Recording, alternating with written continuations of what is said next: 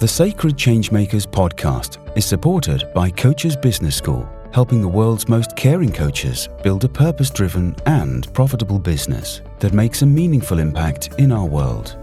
Check out their unique frameworks and methods to help you transform and grow your business. Now is the time to build a bridge from what you want in life to include what the world needs. You can do well in business and do good and together we can make a meaningful difference. Find out more at coachesbusinessschool.com. Hey, Sacred Changemakers, and welcome back to the podcast. Now, our guest today is Patty Block. She teaches women business owners who are kind of experts in their field how to turn up their power to price and sell and even run their business on their own terms. And, you know, that could have to do with fine tuning their operations in their business and kind of scaling their revenue. But the thing about Patty is she becomes a trusted advisor and she brings a unique perspective, as you're going to hear in this conversation that we're about to have, because she has a really interesting life journey. And, you know, this brings this unique perspective into her work because she's experienced and solved, I guess, many of the same complex issues women's face as, as leaders and as moms and daughters and sisters and friends. And, you know, she has learned how to collaborate really and form partnerships of something she calls unbiased accountability. And she helps women position their companies financially, operationally, and technologically for game changing results. And of course, she's also a mother. She's raised three fantastic kids. And I would say, as you'll hear me say in the conversation, you know, she's not just raised three children, she's raised three business leaders as well. So we do dive into in this conversation her life journey, you know, the uniqueness of that, the good and the bad, and the experiences and milestones that have shaped her. And of course, we're talking about the title of our conversation today, which is the evolutionary power of women in business and really what's possible for us. And the other thing I want to say is, although this seems like a gender oriented conversation, and in many ways it is, we kind of go beyond the kind of men and women kind of conversation and really start to reimagine what might be possible for women if we get to you know break through that proverbial glass ceiling in corporate life. And and then also what's different with that glass ceiling when you potentially leave corporate and start your own business and become self employed? What's possible then in terms of our evolutionary power? And Patty takes us into all of this. And we talk about gosh, we talk about so many different things from money and value, from reimagining business to shape a better future for our world. It's all in there. And this was a conversation that I really enjoyed. I think you're going to enjoy Patty's quiet presence and how she really guides us in our own sense of being, in our leadership, and in our business. So let me be quiet for now and let me introduce you to Patty. Hey, Patty, welcome to the Sacred Changemakers podcast. So happy to have you here. Thank you. I'm so glad to be here. You know, our listeners have just heard, you know, an introduction in your bio, and I'd love to kind of go behind the scenes a little bit with you to get a sense, in your own words, really, of the real life human that lies behind that kind of professional persona. Who is she? She is someone who has suffered, has achieved, has um, triumphed over very difficult, painful situations. And I understand that I had to be there to get here, and here is wonderful. Oh my so I'm I'm grateful not to have suffered because I I misunderstood what that meant. Hmm. But I am grateful to be here, to be healthy, to have perspective and understand what's really important, and to embrace my family, which is at the top of that list, what is most important to me. And I've been the single mom of three kids who are now young adults They've all, I've really raised them myself. I've put them all through school and helped them launch their careers. And now they're all three business owners. And they work in my company and I help them with their companies. So it's so gratifying. And that is what I'm so grateful for. You know, as you started to speak, then it reminded me of that great Charles Dickens uh, novel. I think it's A Tale of Two Cities, as he starts with, it was the best of times, it was the worst of times. and I love how you've kind of brought that into like the conversation here that we have these like you know there's the positive aspects of life there's the shadow aspects of life and and how we kind of deal with both of those i think shapes who we become in the world. So when you look back on your life path you know what is it that stands out for you as you know something some experiences you've been through that have really shaped who you've become in our world today there are many, as there are for everyone. There are many. But imagine there I was, 17, alone in some dark, random parking lot, smelling the asphalt after a sweltering day in Atlanta, Georgia. And while my family went to dinner, I'm curled up on a lumpy bed in a rented motorhome, feeling nauseous, scared, and mute. Every summer, my family took trips across the US. And in Atlanta, we picked up a motorhome so we could travel through two states. And the trips were often good, but the travel for me was torture. My dad was a card carrying member of the Flying Physicians, doctors who owned airplanes, and that was their hobby. And we flew everywhere in his boiling hot six seater airplane. And my mom even learned to co pilot so that if anything happened, she could be able to at least land the plane. What I didn't know then was that those flights triggered migraine headaches for me, which left me sick, blind, mute, and scared. And because this happened every summer, I now know that I was depressed all year, the whole school year. I was depressed.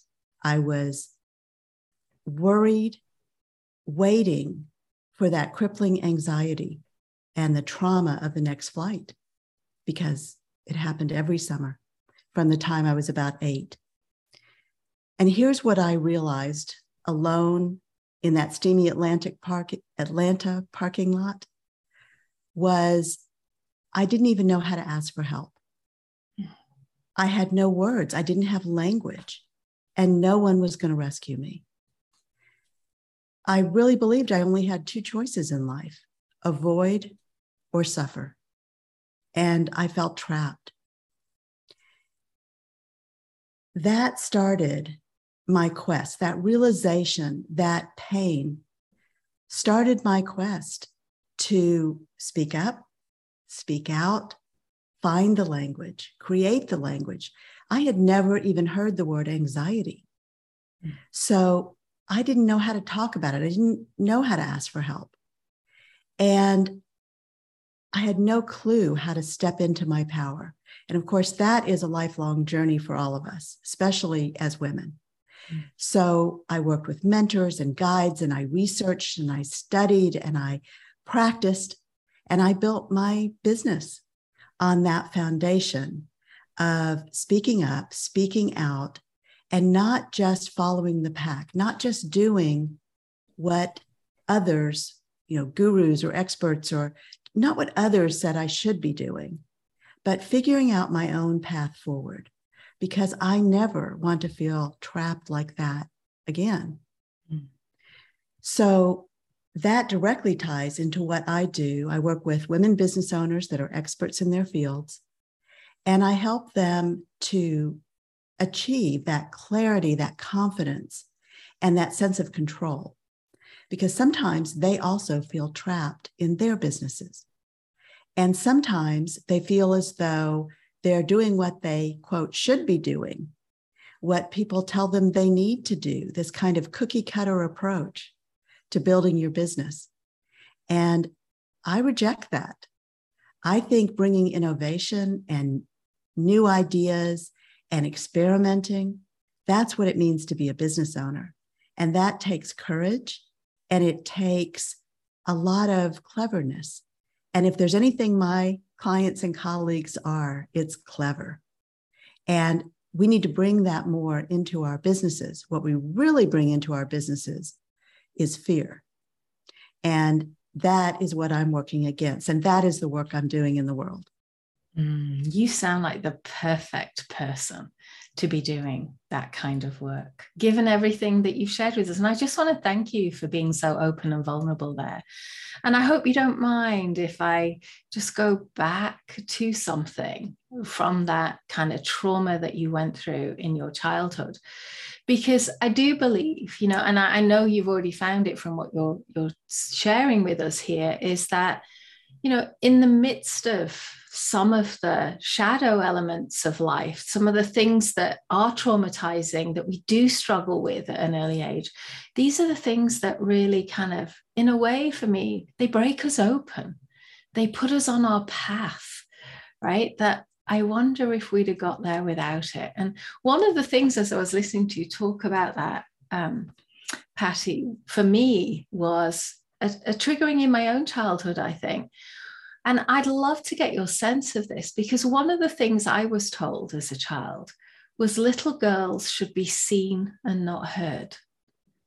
Right. And I just wonder, you know, if there's any element of you being a girl that or being female that you think when you look back fed into this or not? I mean i don't know. I'm just wondering about that because of my own experiences i guess. But i'd love to see if you feel there was anything because we were obviously in different times then and we're having different conversations now than we were back then. So i just wonder if looking through the lens of today it shines a different light on on on what was going on really. I don't know that's a wonderful question. And it brings to mind so many thoughts and things I'd love to share. But let me start with when I was growing up, there were two things in the household that you could do that the two most terrible things make a noise and make a mess. Yeah. and growing up that way, again, you grow up in fear, mm. right? So I was afraid to make a sound or make a mess because there were consequences. So that's the first thing that came to mind as soon as you said that was that fear, right? And again, when you think about how we run our businesses and bringing that fear in, mm. that works against us because again, I that that deep-seated fear is I need to be quiet. I need to be neat, clean, organized. These are all the things I should do. And there's a lot of benefit to being neat, clean, organized, add structure. All of those things are beneficial. But when they're based on fear, that works against us. Mm. And we become reactive. And in fact, that's one of the biggest challenges I think we have as women is that we are primarily reactive. And that always puts us in a one down position. So that is one of the things that I work on a lot with my clients and certainly for myself is being proactive and figuring out it, to some extent it goes back to the experimenting. And how do you figure out what works in your business? Because we're individuals and there is no cookie cutter approach and there is no magic wand that you can wave to to make things right. So that's the first thing that came to mind the second was a different spin on it, which is so my dad certainly was very chauvinistic. He and he was from a generation that believed boys do this and girls do this. But what that did is it let me off the hook. Mm. So I have two brothers and a sister. My two brothers, it was, you know, it was stressful in a whole different way for my brothers because so much was expected of them. And we're all high achievers. And and we all love that innovative idea. And so there's so much good that came out of my growing up. But I was not raised to be a breadwinner. I was raised to get my education, get married, and have children, period. End of sentence. And I, at the older I got, you know, in my teens, in my early 20s, the more angry that made me because I cared a great deal about having a career and had things I was passionate about. At that time, I was very passionate about politics and ended up running a business that I focused on political consulting and lobbying. And I was very passionate and felt as though I was doing such important work. But I also was thwarted in that work because there was so much sexual harassment and sexual discrimination. So, you know, I look back on those times, and especially as a lobbyist, all the deals were made on the golf course and the strip clubs. And I'm a young mother of three kids, and I'm commuting back and forth to our state capital. I'm not going to a strip club to make a deal. So mm. I had to get really creative to figure out how to get the deals done without going to the golf course and the strip clubs and figuring out uh, a better way, certainly for me, but a more innovative way to get in the door and to get the deals done because that was that was necessary. And you could be one of the guys or you could be a sex symbol. And at that time, there was literally nothing in between. So, to your point about being a woman, having some of the challenges that we face, yes, I've experienced all of that. I've been a single mom since my youngest was about two, and he's now turned 30. So I've raised my three kids. I have, um, I've kept my goals in sight. My goal was always to raise good human beings, and everything else was on the periphery. Mm. So that kind of focus and discipline has served me really well.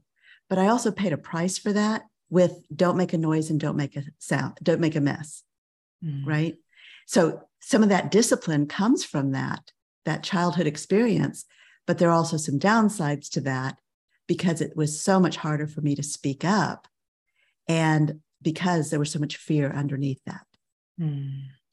You know, as I'm listening to you, I'm really getting the sense that, you know, this is how, in a way, we all as women navigate like the challenges from our childhood and then moving into the challenges as a young woman in the workplace and then what that has meant and all the stuff that that brings our way that quite honestly i know for me i wasn't expecting and was a little shocked to experience some of the things you just gave voice to was also true for me. And and what i want to ask you is through all of that you were a mother you raised three children and and I'd go as far to say, you didn't just raise three children, you raised three leaders. right, Patty? So, what I want to ask you is how did being a mother, right, and through all of this, how did that shape your, your leadership in business? Like, what, what did you learn from that that you brought into business? It's a fabulous question, and it's spot on early in the in the journey when I realized so this was a surprise divorce for me. I was gobsmacked. And I I knew there were problems in our marriage, which uh, like many women, I thought a third child would solve. Right? Okay. So the what I realized early on, as terrible as the divorce was, as traumatic as what I was going through was, realizing that I was on my own to raise these, these children, these good human beings, I had a laser focus on understanding that I was their role model mm. and how important that was going to be as they grew up. It was not easy. I don't want to make it sound like I have all the answers and I raise these children like magic. That's not how that happened. We all know that. there were all kinds of ups and downs and challenges and you know and the kids get to be teenagers and then they push back and they're rebellious and you know all of those things. And of course what people don't tell you is that the kids need you more when they're teenagers than when they're toddlers.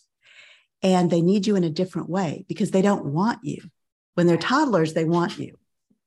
When they're teenagers they don't want you but they need you and being present and being available was sometimes all I could do. So, with all of those challenges, I kept in focus. I'm a role model. I might be their only parental role model, their only positive parental role model. And how can I instill that leadership? Because I do think that's a very important trait. Mm-hmm. And everyone in my family of origin is a leader. And so you're right. I did raise leaders and I raised people who we talk about everything. We talked uh, when they were teenagers, we talked about sex. We talked about safe sex. We talked about drugs. We talked about peer pressure. We talked about everything we could talk about, as uncomfortable as it was, because I didn't grow up that way. Mm. And that was part of not having the language and not being able to speak up and being afraid to ask questions. And I didn't want my children to experience that in the same way. Again, a lot of that is generational. Yeah. So being a role model for my kids transfers over to wanting to be a role model for my clients. Mm. And it's not to say, and in fact, I never say I have all the answers because no one can have all the answers. But what I do say, and what I do help with my clients, is to say, I can help you find the answers. I can be your guide and your mentor, and I can be innovative and help you experiment with these different programs or messaging or operations or how you're building your pricing model. Pricing, of course, is a huge issue for women. Mm. It is really for every small business owner, but especially for women because we undervalue ourselves and we underprice our services. And it's so pervasive. So because of that, I'm I want to dive deep when I am, go into a business and help the women understand how they can do things differently that are more aligned with their values. It feels better and it works better. So you're absolutely right about those childhood experiences impacting who I am today and the way I raise my children and the way I interact with my clients. Love that. So my question is really around, um, you know, why why choose to work with women? Now, before you answer, I just want to say, I think we've kind of got some of the answer in the title of our conversation today, which is the evolutionary power of women in business. But I'd love to get a sense of, you know, you might think, well, that's not fully the answer. It might be something else. But I'd love you to walk us through that evolutionary power of women in business, especially why it's needed today in the marketplace. I mean, what's your sense of that, Patty? One of the reasons I was so excited to come on today is because I know the kind of depth you bring to your questions. and so that is not a simple question that has no. a simple answer. No, it's not. However, what comes to mind as you're asking that question is the shoulds, mm. right? Quote unquote, the shoulds. So I was raised, you should get your education, get married, have kids. End of sentence. We're all raised, men or women, we're all raised with certain expectations. Right.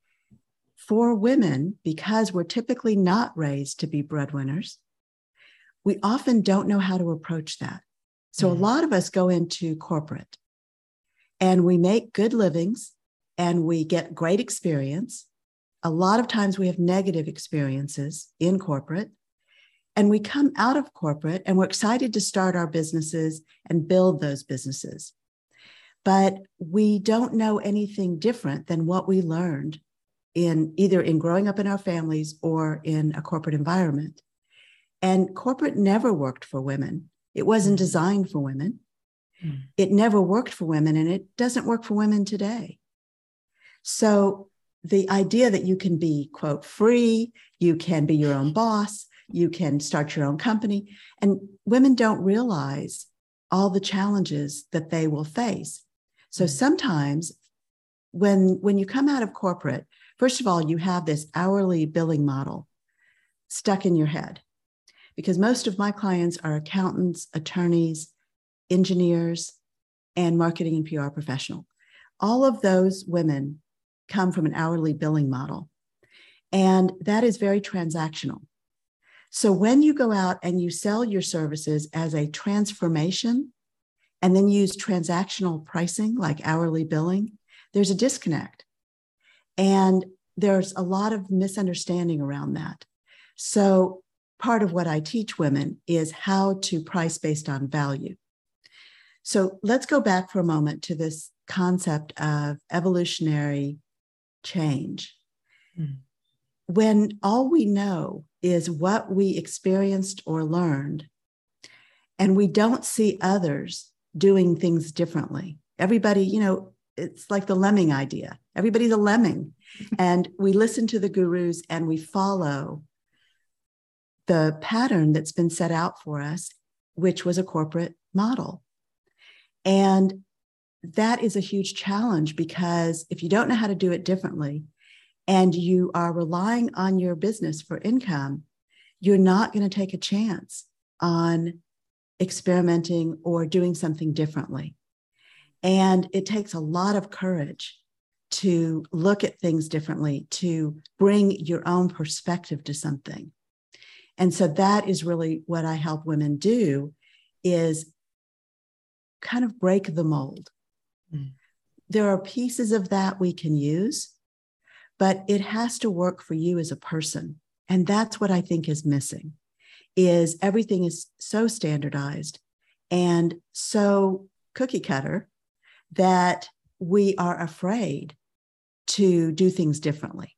And the companies and the women that are doing things differently are the ones we hear about, the ones that really stand out. And we need more of that because the huge challenge is what it takes to do that is to stand your ground and speak up. So I did neither of those things in Atlanta, Georgia. Right. I didn't have ground to stand on. I really felt as though there was nothing under me but quicksand. And my choices were suffer or avoid. And to some extent, I still believe that. It's very deeply ingrained in me. And I have to fight against that, right? You don't have to avoid this situation and you don't have to suffer. There are other alternatives. And so it's having that realization, it's understanding that I can change my reality. That's what I realized in that motorhome, curled up on a lumpy bed, was I can't live like this anymore. Mm.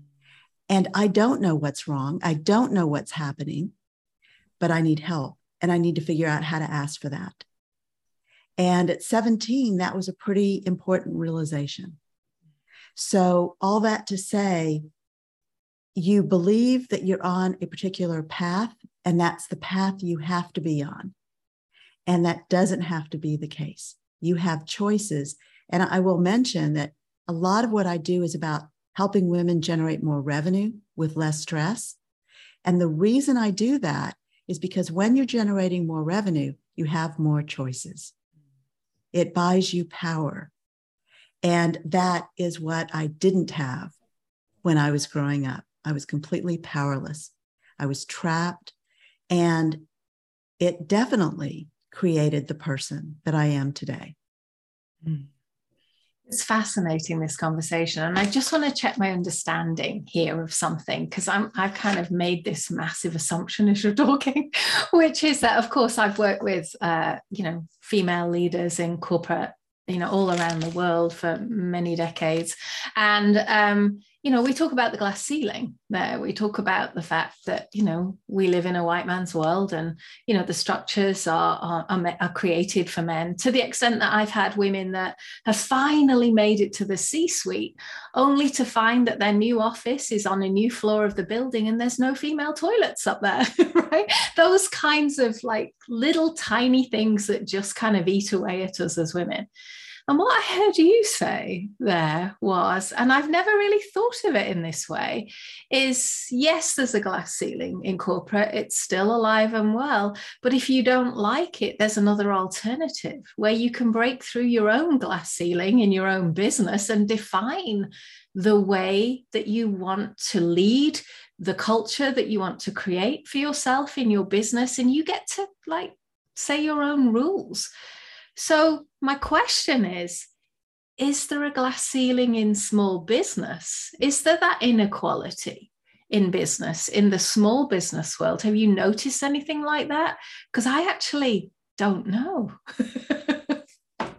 yes, absolutely. There's a glass ceiling in your business. but wait, but wait. But you put it there. News. You put it there. I love that, Patty. we do. And I often talk about that's why I was smiling as you were saying yeah. that. I often yeah. talk about we are creating a self imposed glass ceiling. Right. And it's artificial, which is the good news. Yeah. And once you recognize it, you can burst through that glass ceiling. And part of that goes back to we know what we know. Yeah. And we don't know what we don't know. So if you don't recognize that you have come out of corporate and you have created that in your business, then you're just going to perpetuate it because right. you don't know the difference. So that is a huge part of my mission is to bring that to women's awareness. Mm. Yes, the glass ceiling that you're bringing into your business. Yes, this double whammy of you underprice your services and then you over deliver. Mm. So if you thought you were profitable, you are not. Because as long as you're underpricing and over delivering, your profit just goes poof. So it's bringing awareness to some of these important issues and then helping the women affect change. And again, going back to that lumpy bed in that motorhome, I could have said, Oh, this is my lot. I'm going to suffer for the rest of my life. I don't really know why I'm suffering. I don't know how to do this any differently, but this is just the way it has to be. Mm. And what was so life changing to me is that realization of I don't know how to change this, but I have to figure out. I have to ask for help because I can't go on like this. And I will tell you that sometimes women get to that point in our businesses that it feels like such a burden. Revenue is up and down, or we have staff turnover, staff leaves. I have one client who she had uh, an office manager who had been with her for 16 years and gave two weeks' notice. And my client just kind of looked at me, deer in the headlights. She doesn't even know what the office manager does all day, right? right? She has no idea of the scope of her job and now has to replace her in two weeks.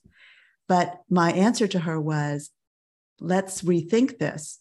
Do you need to replace her? Hmm. Perhaps you can outsource some of those services. So let's take a new look at this, a fresh look, and see what's going to work for you, as opposed to that corporate model, which is you have to have an in house office manager mm. and pay a full time salary with benefits. There's all kinds of alternatives for small business.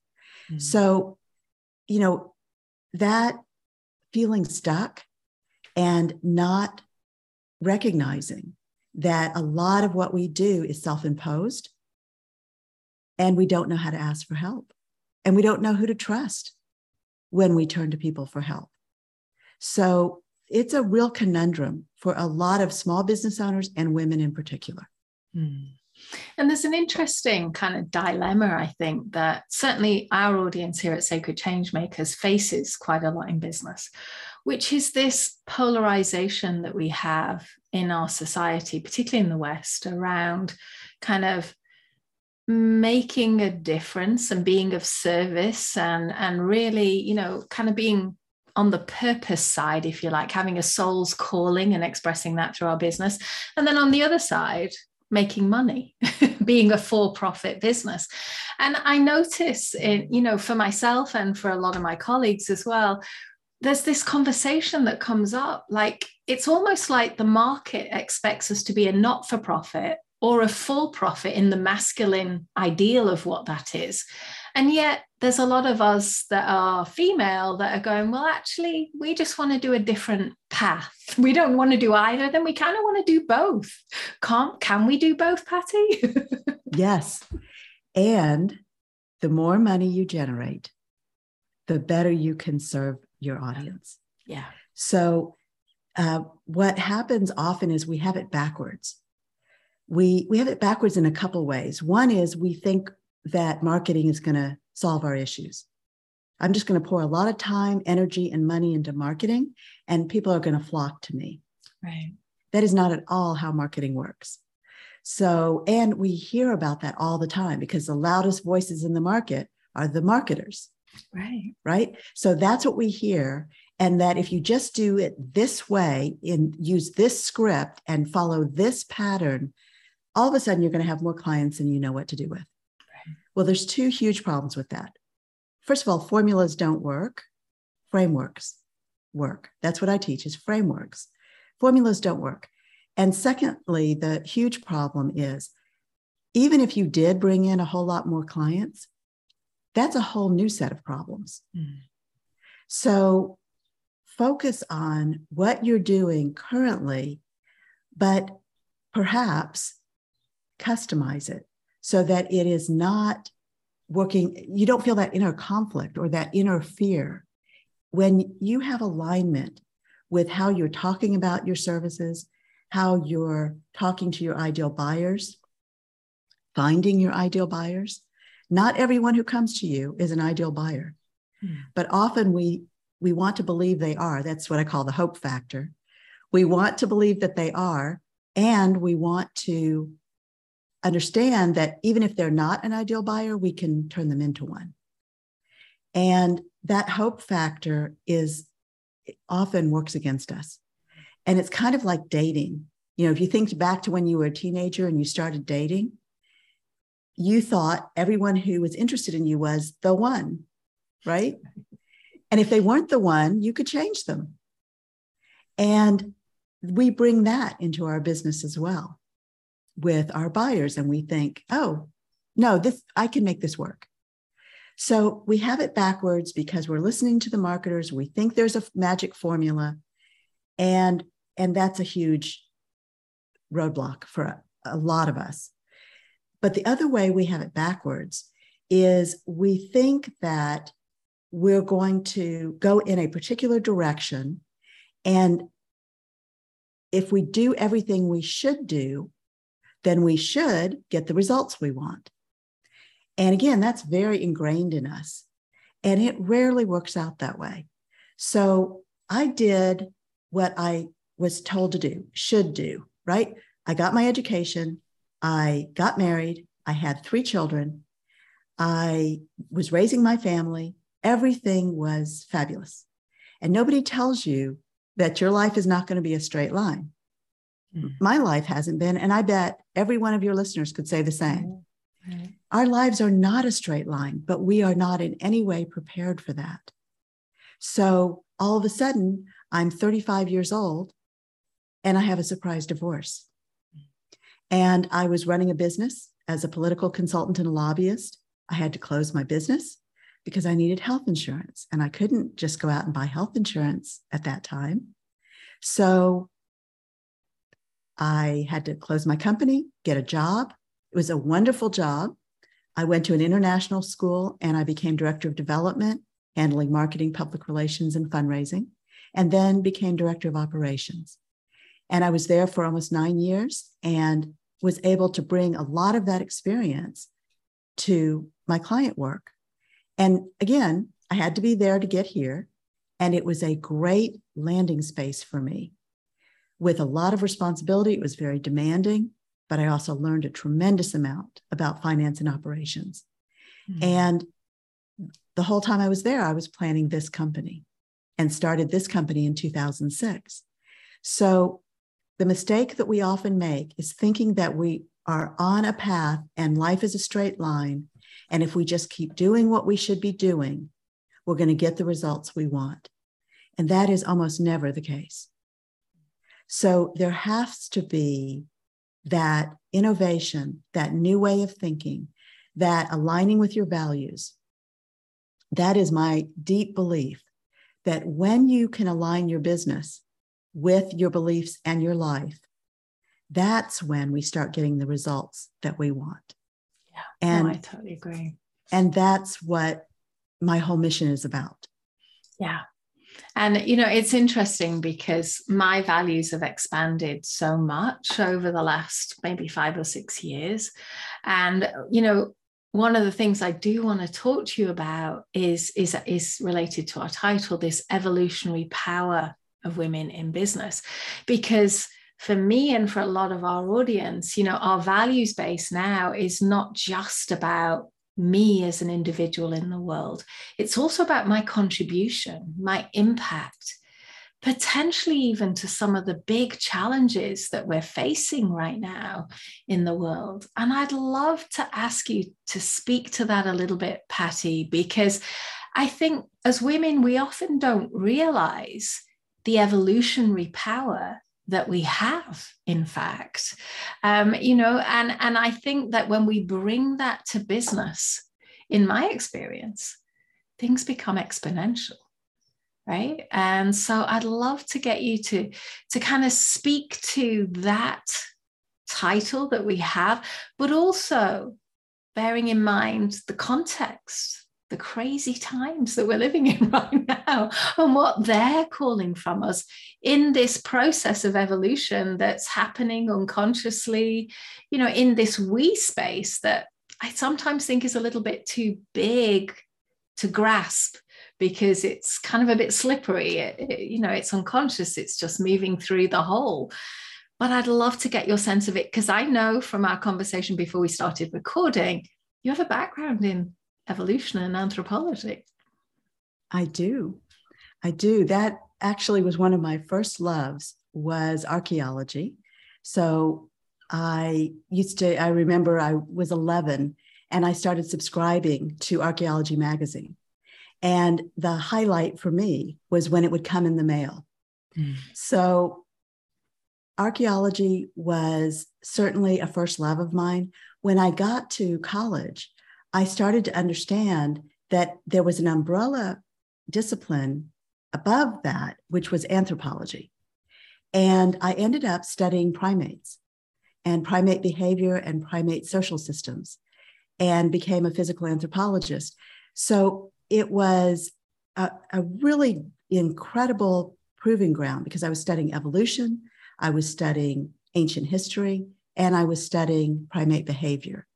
And those things together, you know, it's ironic because working in politics, there are more similarities between primates and politicians than we might want to admit.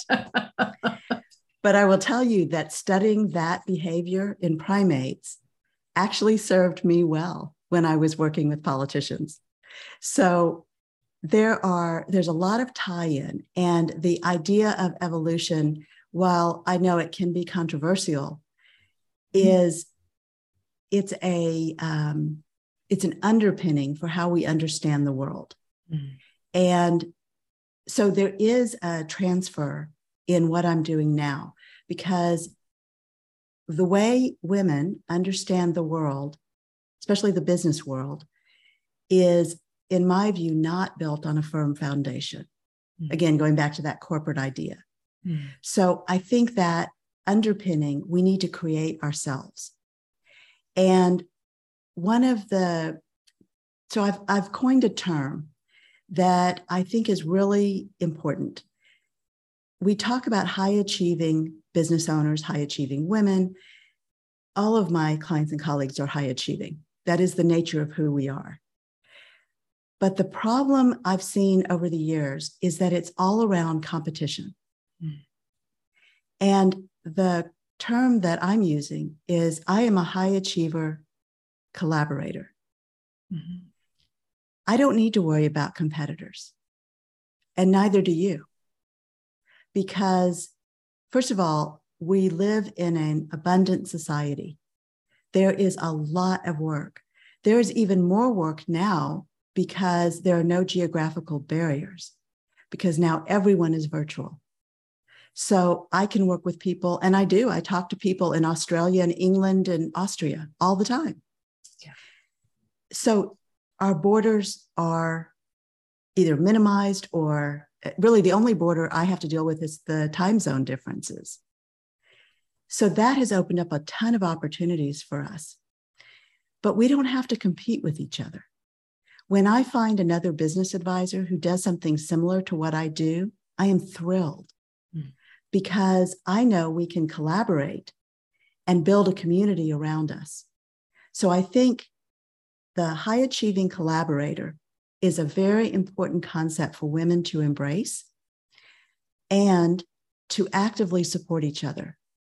And I we still have work to do. I think we are better at doing that, but we still have work to do. And I don't think that we are, especially in the United States, I don't think we're experiencing the kind of oppression that women did in the 60s, 70s, 80s. However, sometimes we are we are limiting ourselves, going back to that self-imposed glass ceiling. We're keeping our companies artificially small, we, which means we have less impact in our communities. We have less impact with our colleagues, our community. So that can be remedied. And it can be remedied by women coming together, finding your community of like minded people who care about the same things you do, who can work together to collaborate. So that is what comes to mind when you ask that question about the we. Build a community around yourself. Support other women, support other small business owners. Excuse me yeah. and become that high achieving collaborator. Yeah. I, I think that's really great advice for everybody listening here. And, you know, it, it makes me want to ask, you know, like, what's your vision for the future of business or the future of our world? Because it feels like all of this is in service of almost reimagining business in some way so that potentially, you know, we're doing like and i'm talking big scale systems now not just the i'm talking about the complex stuff that we have no simple answers for. But i do feel like i i like I, I now naturally want to ask you patty like what is the world that you long for? What does that look like? Because i feel all of this is in service of something.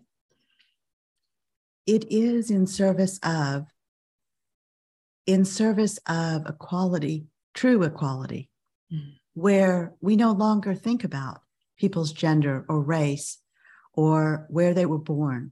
Mm.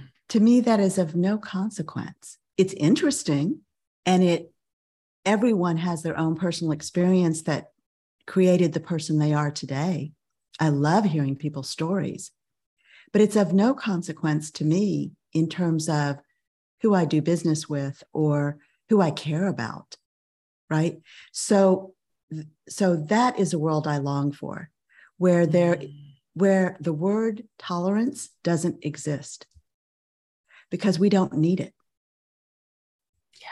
Right? Why yeah, should we have to be tolerant of others yeah. if we're truly accepting them it reminds me of a conversation I had yesterday with a colleague, and she turned to me and she said, Jane, I, I want to live in a world where I don't have to put up a sign to say Black Lives Matter.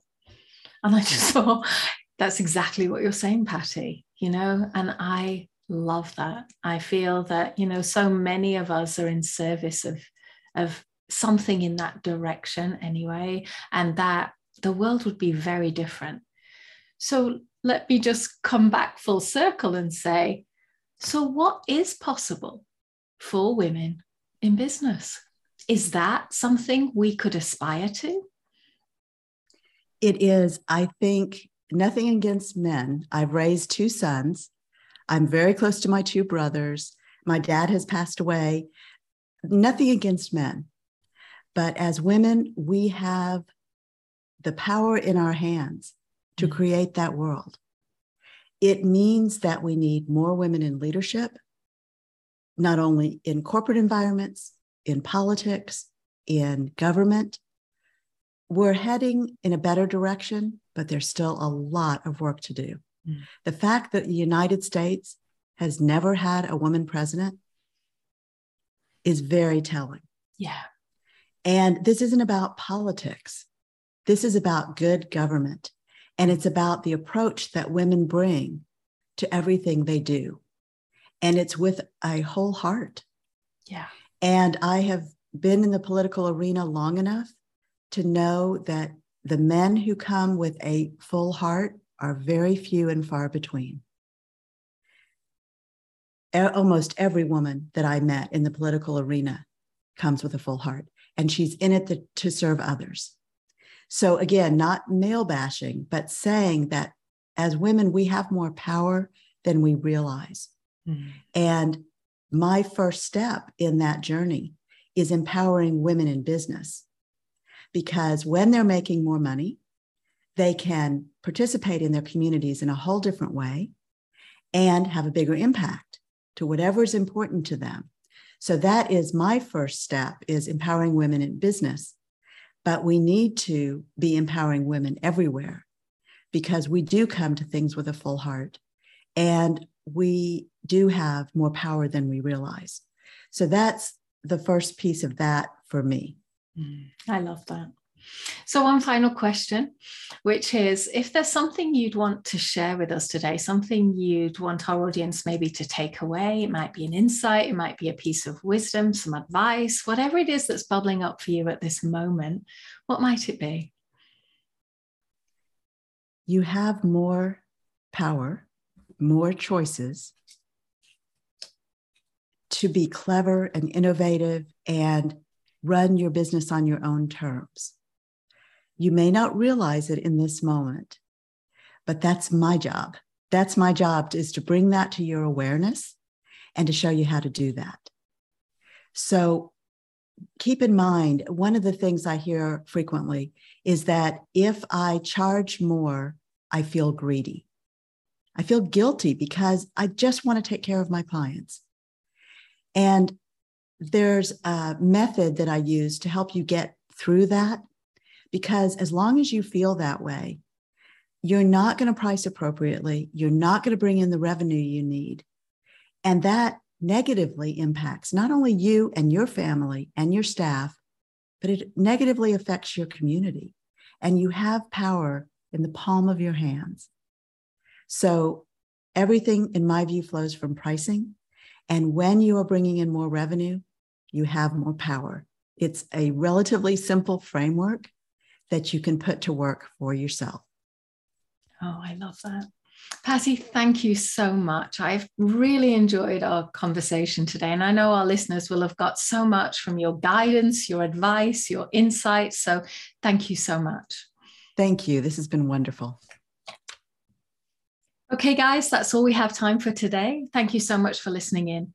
Before we go, I do want to remind you that all the resources and links for our guests are in the show notes at sacredchangemakers.com. And a big thank you to our members at Sacred Changemakers in our community who are helping us make a global impact aligned with the United Nations Sustainable Development Goals, all visible on our website. And if you're a change maker who wants to grow your impact, you will need to understand how to build a business that works today.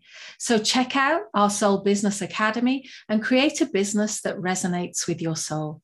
It's time to build a bridge from what you want in life to include what the world needs from you. Together, we can make a meaningful difference. Again, you can find us at sacredchangemakers.com. And if our episode resonated with you today, I hope you'll consider joining us.